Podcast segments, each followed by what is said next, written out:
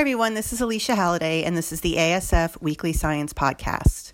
As a special treat this week, Melissa Scott from Curtin University in Western Australia is going to talk about a scoping review just published in the journal Autism around employment in autism. You've heard me talk about this policy brief on employment that ASF has been involved in, and as a first step, Melissa Scott, a doctoral student at the time who has since received her PhD, conducted an exhaustive literature review on everything out there having to do with employment. We needed to do this to see exactly what science was going on, what were the best practices, what had been done, what needed to be done, what was known and what was not known in research. This was one piece of the policy brief, but crucial, and as you'll hear, very illuminating and interesting.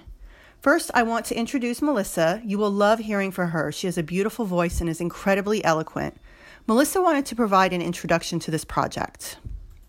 Hi, Alicia. Thank you so much for this opportunity to be able to speak on the Autism Science Foundation Weekly Science Podcast. It's such a privilege and really exciting to be able to share the success of our research and I guess really the journey that we've had in really putting this paper together as a team internationally.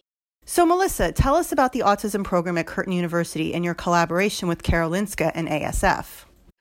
So at Curtin University, we have an autism program. It's called COG, which stands for the Curtin Autism Research Group. And this formed about 8 years ago. And initially, I think there were only about 6 or 8 people involved in the group. But over the last few years, it's just grown exponentially as all the research projects have picked up. The COG group, it predominantly focuses on adult research in autism. So a lot of our projects are around things like employment, the transition from high school into adult life, looking at quality of life, community access, so things like driver's license, public transport, accommodation, mental health. So very much more the other end of the lifespan rather than focusing on diagnosis and early intervention, which is what the other group does. So we have lots of really interesting projects going on at the moment. And one really cool thing about the CAR group is that we're not just made up of occupational therapists and, physio. We are a collaboration of a whole mix of people. And I think that's what makes our project so interesting and so diverse. So we have a lot of engineers in our group, a lot of people from technology, speech pathology, psychologists. We have a mix of people with different various research experience. So anywhere ranging from an honours student all the way up to professors. And through that, we also have a lot of community partnerships. So we're really trying to reach as many different areas of life that we can when it comes to understanding autism and putting our projects into things we really believe in, into things that we really think contribute to making a good life and having a good life. And so it is about having projects that understand things like, accommodation, relationships, finding a job, moving out of home, keeping connected with your friends. So our research really tries to take a more realistic and a really holistic approach to autism. So there's always something exciting that's going on. And I guess in all these different collaborations and projects that we have, Karolinska Institute has come across our path. And this was very much through the connection with Professor Sonia Girdler. She has a very good working relationship with Professor Sven Bolte, and they've been collaborating previously on a whole lot of different projects. And because of our mutual interests, obviously, in autism research and just really wanting to expand what we're doing in the adult space, it just seemed like a really good fit.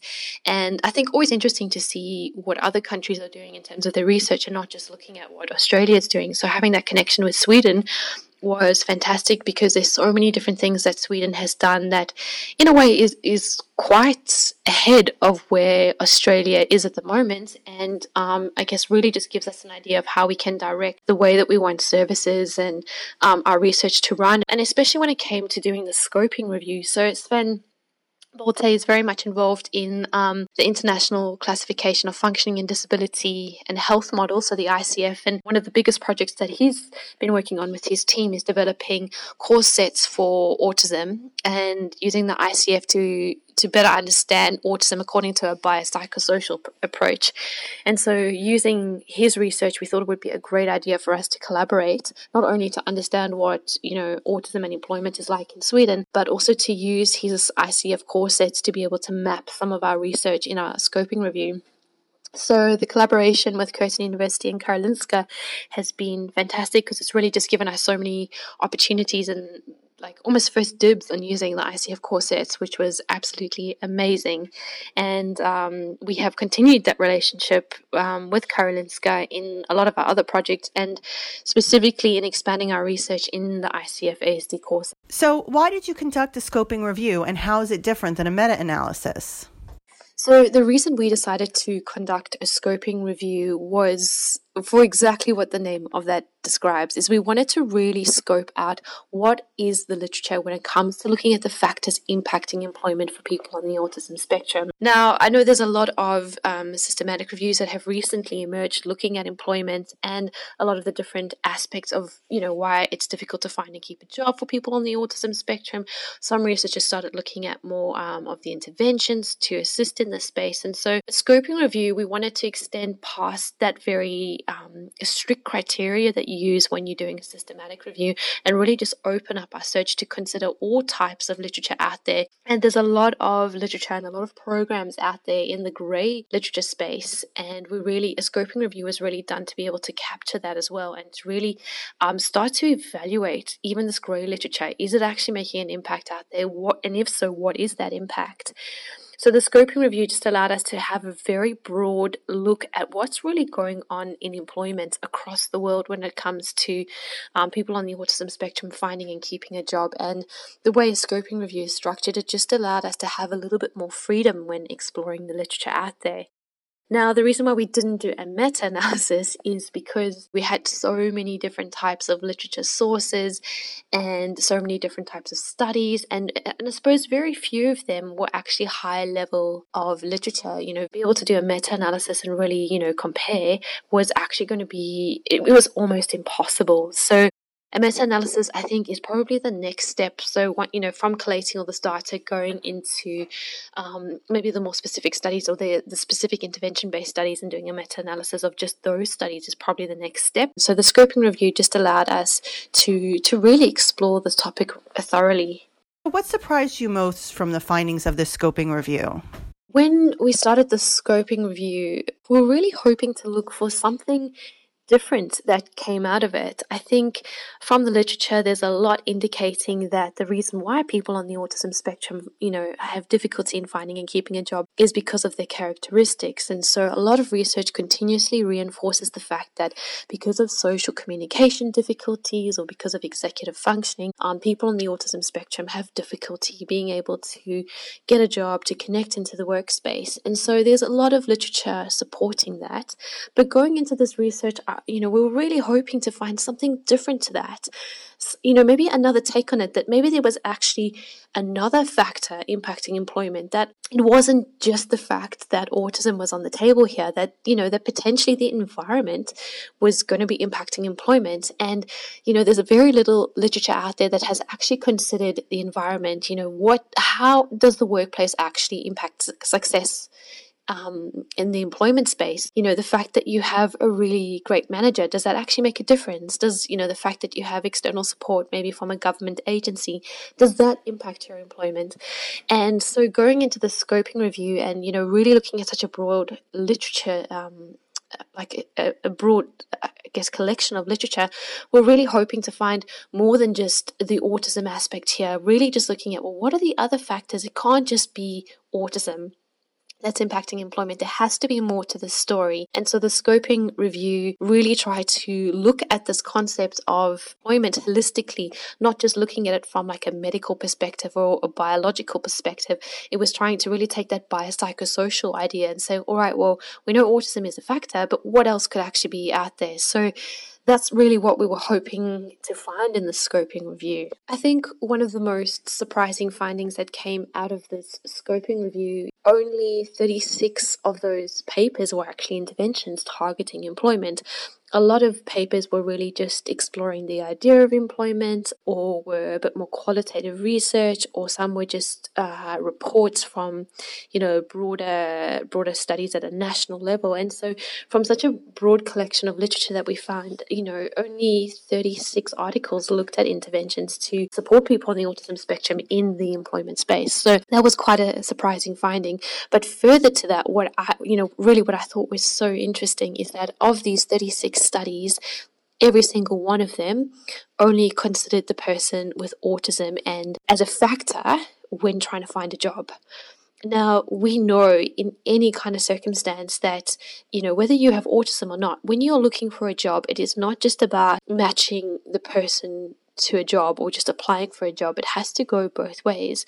So when anybody applies for a job and you go for an interview, the whole point of that is to really see if this is a good match. You want to consider that, you know, do my skills actually match this job, and do I actually get along with the people who I'm interviewing with, and vice versa. But also, is this actually the workspace for me? Is this environment going to support me being the most productive and the best employee that I can possibly be? Regardless of what's going on in your life, we have to be able to consider employment from two perspectives. It has to come from a personal perspective, and it has to come from an environmental perspective. Now, all the interventions that we looked at were only considering the personal perspective.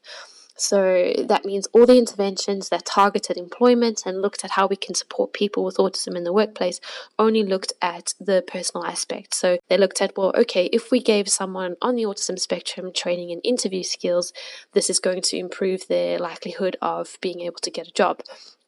Or if we used video modeling or prompting, this is going to assist with preparing for a job. A lot of these interventions had success, and a lot of people were able to find and keep a job. And so by no means am I saying that is a bad thing. I think it's a really important thing, but we need to consider both sides of the equation. And none of these intervention studies had quite considered, okay, well, it's great. We've got, you know, this person's got a job. How do they keep this job? That question just didn't seem to be answered. And one part of answering that question is looking at, well, what is the work environment? Do I have a supportive manager? What are my co-workers like? Do people actually truly understand autism? Do they know what it is, or are they still basing their ideas on stereotypes? What kind of funding do I have to support this person in the workplace, if any? Do I have external support from a government agency? Is HR on board in terms of the recruiting process? And so all these factors which would classify as environmental factors had not been considered. They'd been discussed and included in the research. So please don't get me wrong. I'm not saying people haven't done that. People have very much considered the fact that the environment is important. What I'm really saying is that none of the interventions targeted the environment. They only targeted the person on the autism spectrum, saying if we work on the personal side, this will make employment successful. So it was surprising that people had said, yes, the environment is important in their research, but no intervention had actually gone out there and targeted the environment. So what I mean by that, there were no interventions that purely focused on upskilling employers and saying to managers or supervisors, This is what autism might look like in your workplace, and this is how you would support someone in the workplace. So no interventions actually targeted the environment, or no interventions went out there and said to HR departments, this is how you educate co-workers, this is how you support them to support someone with autism in the workplace. And so for me, that was probably the most surprising finding. Like, there were these great ideas that we need to consider all these things, but no interventions have actually gone out there and done that yet. So I can't help but wonder if we had interventions that also targeted the workplace, so modifying the workplace, possibly introducing different types of technology, introducing education, and potentially readjusting people's attitudes at a workplace or an organizational level, if that is coupled with these interventions that are focusing more on the personal side of things, would we then potentially have more success? I don't know. I like to think so. These findings were surprising, but also encouraging, because it's opened up a whole other area of research that we need to start exploring, and we really need to start considering. Let's not only focus on the person with autism, let's consider their needs and see how we can actually address the environment to match and support those needs, so that you can have this incredible productive employee in your workplace. Finally, how do you hope that these findings influence policymaking in autism and employment? So from our scoping review and the findings that we have, we are really hoping that these can be used to influence some policies that will be made. The general message that can be used to influence the policy is pretty much the same no matter where you live. Overall, I'm hoping, or I guess we're hoping, that the policy can really make an impact at an organizational level. So looking at how the findings can inform policies and organizations that employ people on the autism spectrum to say that, all right, if someone, has chosen to disclose that they have autism and they may need support in the workplace, that there's a policy in place that ensures that all co-workers or supervisors or anyone who's going to be working regularly and directly with this person has been educated and upskilled to know how to best support this person. And, whether this comes in the form of training as an organization to understand autism and to, one, I guess, change stereotypes and attitudes towards autism in the workplace, both from an employer perspective and from co-workers, or if it's just the select few people in the organization that needs to attend this training, whatever that looks like, there needs to be some kind of policy that's working at an organizational level to start tackling the environment and start looking at what if we can actually just start with education and workshop training or whatever that looks like, that this is going to start making an influence on the other side of that equation when it comes to successful employment. Even to the point of HR departments, recruitment is a very big thing when you are looking for an employee, and sometimes the way that you advertise a job or recruit for someone with autism might be slightly different. It's just about making people more aware of how they can actually reach a broader group of people who have so much to contribute to the workplace, but there's not necessarily things in the workplace that allow or encourage that. So if policies can start tackling things at an organizational level, I think that's going to be a really good start to starting to make some positive change in the employment space. Is there anything else you'd like to add?